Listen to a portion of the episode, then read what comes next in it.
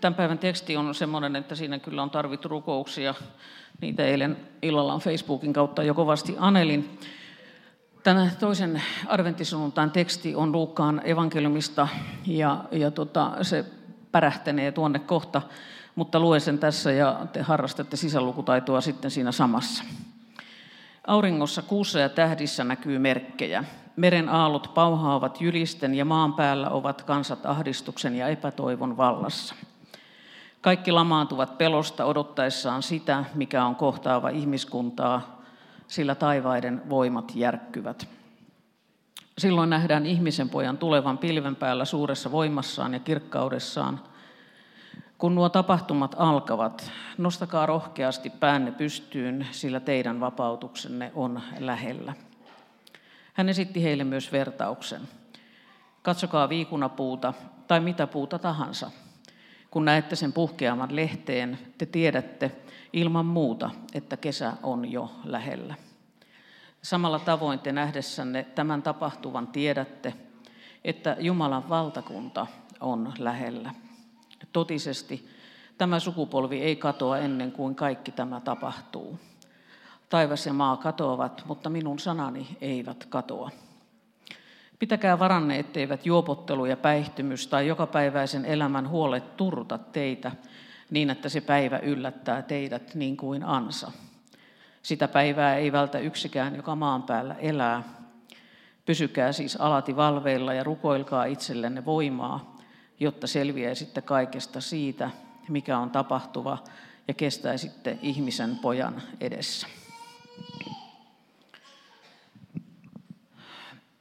Veikkaisin näin, että viimeistään eilisen illan jälkeen Suomessa aletaan taas käyttää ihan uutta sanontaa. Putous pääsi eilen finaaliinsa ja Taika Pasi tuli valituksi putouksen voittajaksi. Ja hänen sanontansahan oli, että hiio hoi hauskuuksia horisontissa. Se on äärimmäisessä ristiriidassa tämän päivän tekstin osalta. Nimittäin tämä teksti ei pätkääkään kyllä lupaa meille hauskuuksia horisonttiin. Itse asiassa tämän tekstin äärellä, kun tuskailin, niin, niin mietin sitä, että kymmenen pistettä sille, joka on meidän kirkkovuoteemme rakentanut tällaisen mielenkiintoisen kaaren. Meillä on ensimmäinen arventti, jonka teema on, on kuninkaasi tulee nöyränä. Varmaan aika moni meistä on ollut laulamassa Hoosiannaa ja, ja riemuitsemassa adventin alusta ja siitä, että jouluaika myöskin samalla alkaa. Ja se Hoosianna virittää meidät siihen, siihen joulun odotukseen. Ja sitten niin kuin märkä räntä tai märkä rätti naamalle tuleekin sitten tämä toinen adventtisunnuntai, Kristus tulee kunniassa. Toi ensi sunnuntai, tehkää tie kuninkaalle, niin se on sitten taas ihan semmoinen piece of cake tähän verrattuna. Nimittäin tämä tehkää, kuninkaasi tulee kunniassa, niin, niin tämä on jotenkin täysin epäsopiva niin kuin tähän kaikkeen. Mä luulen, että osa meistä ainakin on päässyt jonkinlaiseen semmoiseen joulutunnelmaan, paitsi Hoosiannan kautta, niin, niin kenties olet jo lauleskellut muita joululauluja tai ehkä käynyt jouluostoksilla tai niin edelleen. Ja sitten koko tähän ihanaan adventtiaikaan tulee ajatus siitä, että auringossa, kuussa ja tähdissä näkyy merkkejä, meren aallot pauhaavat ja kansat on ahdistuksen epätoivon vallassa. Kuka tämän keksi? Kuka keksi sen, että, että pitäisi tämä ihana adventtiaika katkaista tähän näkökulmaan?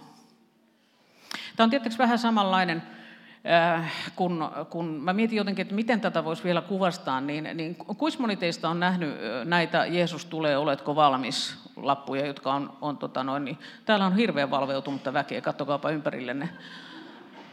Niitähän on ollut maailman sivu tuolla, siellä sun täällä sähkötolpissa ja niin edespäin. Ja, ja tämä on vähän samanlainen tämä teksti, mä jäin miettimään, että, että tähän kaiken adventin keskelle, niin miettikää sitä, että että tuonne Stokkan jouluikkunaan viime yönä joku oli sen ikkunan päälle käynyt levittämässä lapun, jossa lukee Jeesus tulee, oletko valmis? Se pilaa tunnelman ihan yhtä lailla monen mielestä. Miksi puhua maailman lopusta tämän adventin keskellä? Tämä teksti kokonaisuus pitää sisällään kolme semmoista, mä voisin sanoa vaikka näin, että spottia.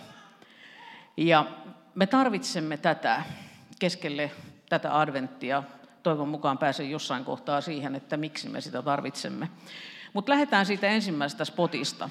Tämä Luukkaan evankeliumin luku 21 on pitkälti Jeesuksen vastausta opetuslasten kysymykseen siitä, että, että milloin niin kuin, tämä aika loppuu, mitkä asiat on sen merkkinä. Ja tässä ennen tätä meidän saaren tekstiä, niin, niin Jeesus luettelee erinäköisiä asioita, samoja juttuja, mitä on siellä Matteuksen evankeliumin lopulla, on maanjäristykset, on nälänhädät, on äh, sodat, on kaikki mahdolliset melskeet, kristittyjen vainot ja niin edelleen ja niin edelleen. Ja sitten tulee tämä kuva siitä, miten auringossa kuussa tulee merkkejä, meren aallot pauhaavat ja kaikki kansat on ahdistuksissaan.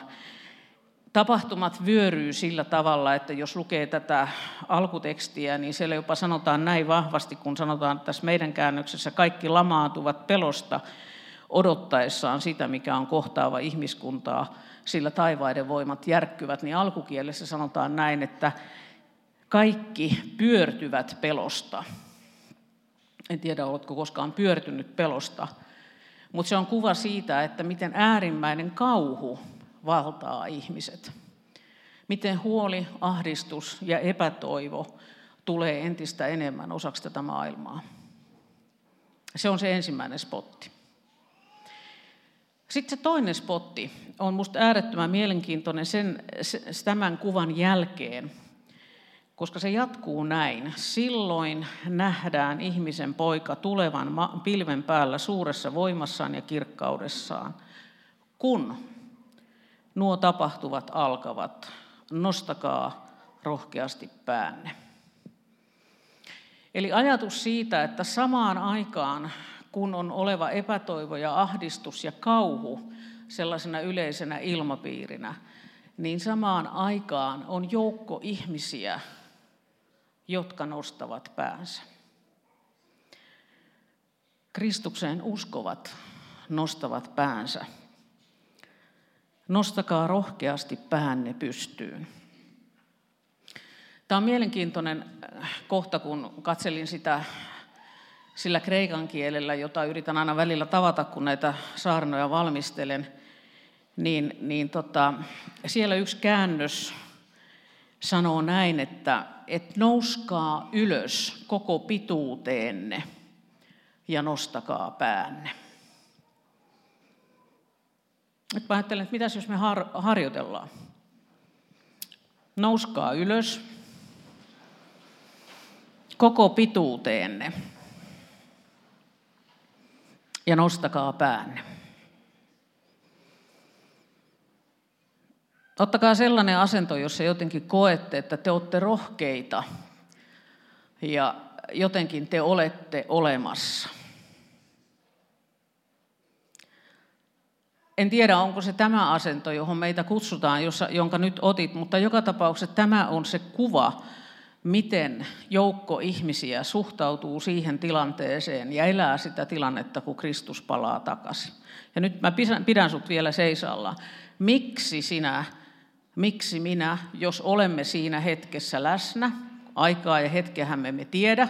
Sitä on arvuuteltu niin kauan, kuin Herramme tältä maan päältä lähti, kuin siitä, kun on aikaa ollut. Ja osa on niin kuin ollut jo ihan varma ainakin ties kuinka monta kertaa on erilaisia ennusteita ollut, mutta nyt me ei tänään ennustella, me ei pelotella tällä ketään. Mutta se kysymys siitä, että miksi sinä voit seisoa tuossa asennossa niin, että olet kokonaisena rohkeasti läsnä. Se vastaus löytyy tämän sunnuntain tekstistä, vanhan testamentin tekstistä. Siellä Jumala puhuu näin. Minä kihlaan sinut, otan omakseni ainiaaksi. Minä liitän sinut itseeni vanhurskauden ja oikeuden sitein, rakkaudella ja hyvyydellä. Minä liitän sinut itseeni uskollisuuden sitein, ja sinä tulet tuntemaan Herran. Siis sinut Jumala haluaa liittää itseensä, ottaa omakseen ainiaaksi, ei vain hetkeksi. Ja suhde häneen on se, miksi sinä saat olla rohkea, nostaa pääsi ja katsoa ylös, kun kuningas tulee. Voitte istua. Mä halusin tehdä tämän sen tähden, tämän teidän seisomaan nostamisen, että kun mä katsoin itsenäisyyspäivän juhlia, niin oli mielenkiintoista seurata ihmisiä siellä punaisella matolla. Ihmisen ruumiin kieli on yllättävän paljastavaa. Me voimme sanoa vaikka mitä, näennäisen rentoa ja reipasta, mutta, mutta ruumiin kieli paljastaa, että et, et meidän sisimmässä liikkuu jotakin muuta. Minusta on kauhean mielenkiintoista, että tähän raamatun kohtaan siihen, kun ihmisen poika, kuningas, meidän kuninkaamme, meidän Herramme tulee, niin tähän on liitetty se ajatus, että me saamme nousta täyteen pituuteemme ja nostaa päämme. Meidän ei tarvitse pelätä. Ja se johtuu siitä, että hän on meidän vapahtajamme, hän on meidän Herramme, hän on meidän kuninkaamme. Siitähän me lauloimme tässä yhteisen messun alussa. Mutta se ei ole meidän ansiotamme, että me voimme ikään kuin paukutella henskaleitämme. Ei, vaan se on juuri sen ansiota, että hän on tehnyt ensin. Ja tähän liittyy, Johanneshan kirjoittaa kirjeessään paljon rakkaudesta ja siitä, miten Jumala on tehnyt asioita ensin. Ja tähän kohtaan haluan ottaa yhden kohdan, ensimmäisen Johanneksen kirjeen, toisen luvun ihan viimeisiä jakeita – niin lapseni, pysykää Kristuksessa, jotta hänen ilmestyessään voimme astua rohkeasti esiin, emmekä joudu häveten väistymään hänen luotaan, kun hän saapuu. Astukaa rohkeasti esiin. Kreikan kielessä tässä on sana parreesia, joka tarkoittaa sitä, että et astua esiin rohkeasti, mitään peittämättä, kaiken kertoen, avoimesti, luottavasti. Tämä on siis se asenne, mitä meidän Herramme ja mitä meidän kuninkaamme meiltä odottaa. Avoimuutta, rohkeutta, kaiken tunnustamista. No sitten se kolmas spotti tässä tekstissä. Se on sangen mielenkiintoinen. En koskaan niin kuin osannut arvata, kun lähdin tätä, tutkimaan tätä tekstiä, että opin uuden termin,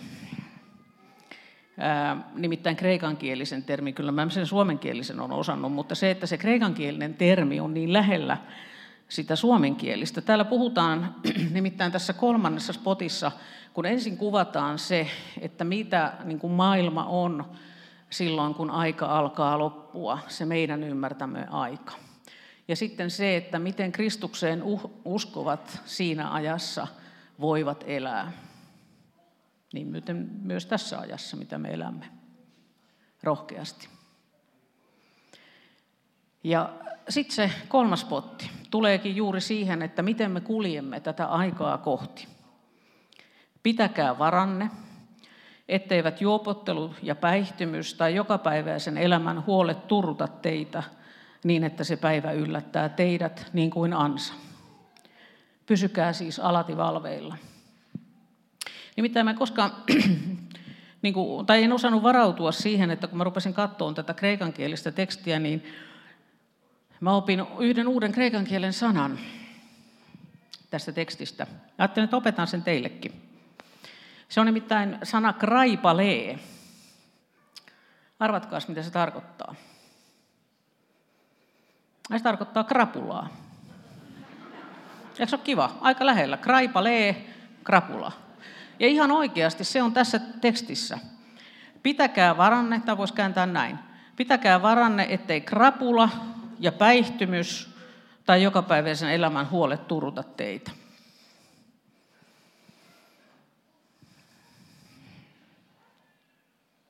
Ilmeisesti jollakin muillakin kuin suomalaisilla on ollut alkoholiongelmia. Päätellen siitä, että Luukas on tämän kirjoittanut. Mutta no ihan vakavasti puhuttuna, niin mikä tämä, tämä kuva tässä on? Pietarin kirjeen puolella löytyy niin vastaavanlaisia tekstejä, ja siellä puhutaan, ne on muuten tämän päivän Uuden testamentin lukukappaleena, siellä puhutaan siitä, että ajatusten pitäisi olla kirkkaana. Ja siihen liittyy myöskin se, mitä tässä sanotaan siitä, että, että, että näistä asioista, tästä krapulasta ja, ja humalasta ja joka päivä se elämän huolista, etteivät ne turruta teitä. Ja nyt tämä turruta tässä, niin kun taas katso sitä alkukieltä, niin siinä oli mielenkiintoinen kohta. Ja se oli se, että, että siinä puhuttiin painolastista, siis jostakin niin kuin raskaasta, mitä me kannamme. Itse asiassa yksi englanninkielinen käännös oli, oli kääntänyt tämän, tämän kohdan sillä tavalla, että, että me emme olisi overcharged, eli ylikuormittuneita.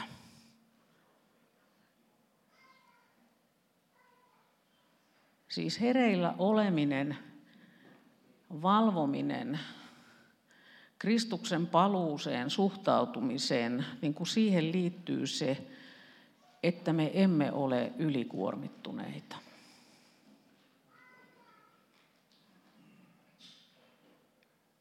Mitkä asiat sua kuormittaa tänään?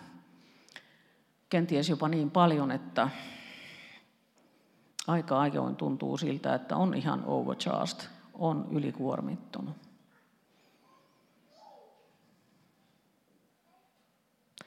On nyt mielenkiintoista se, että, että kun ihmisen mieli on täynnä kaikkea mahdollista,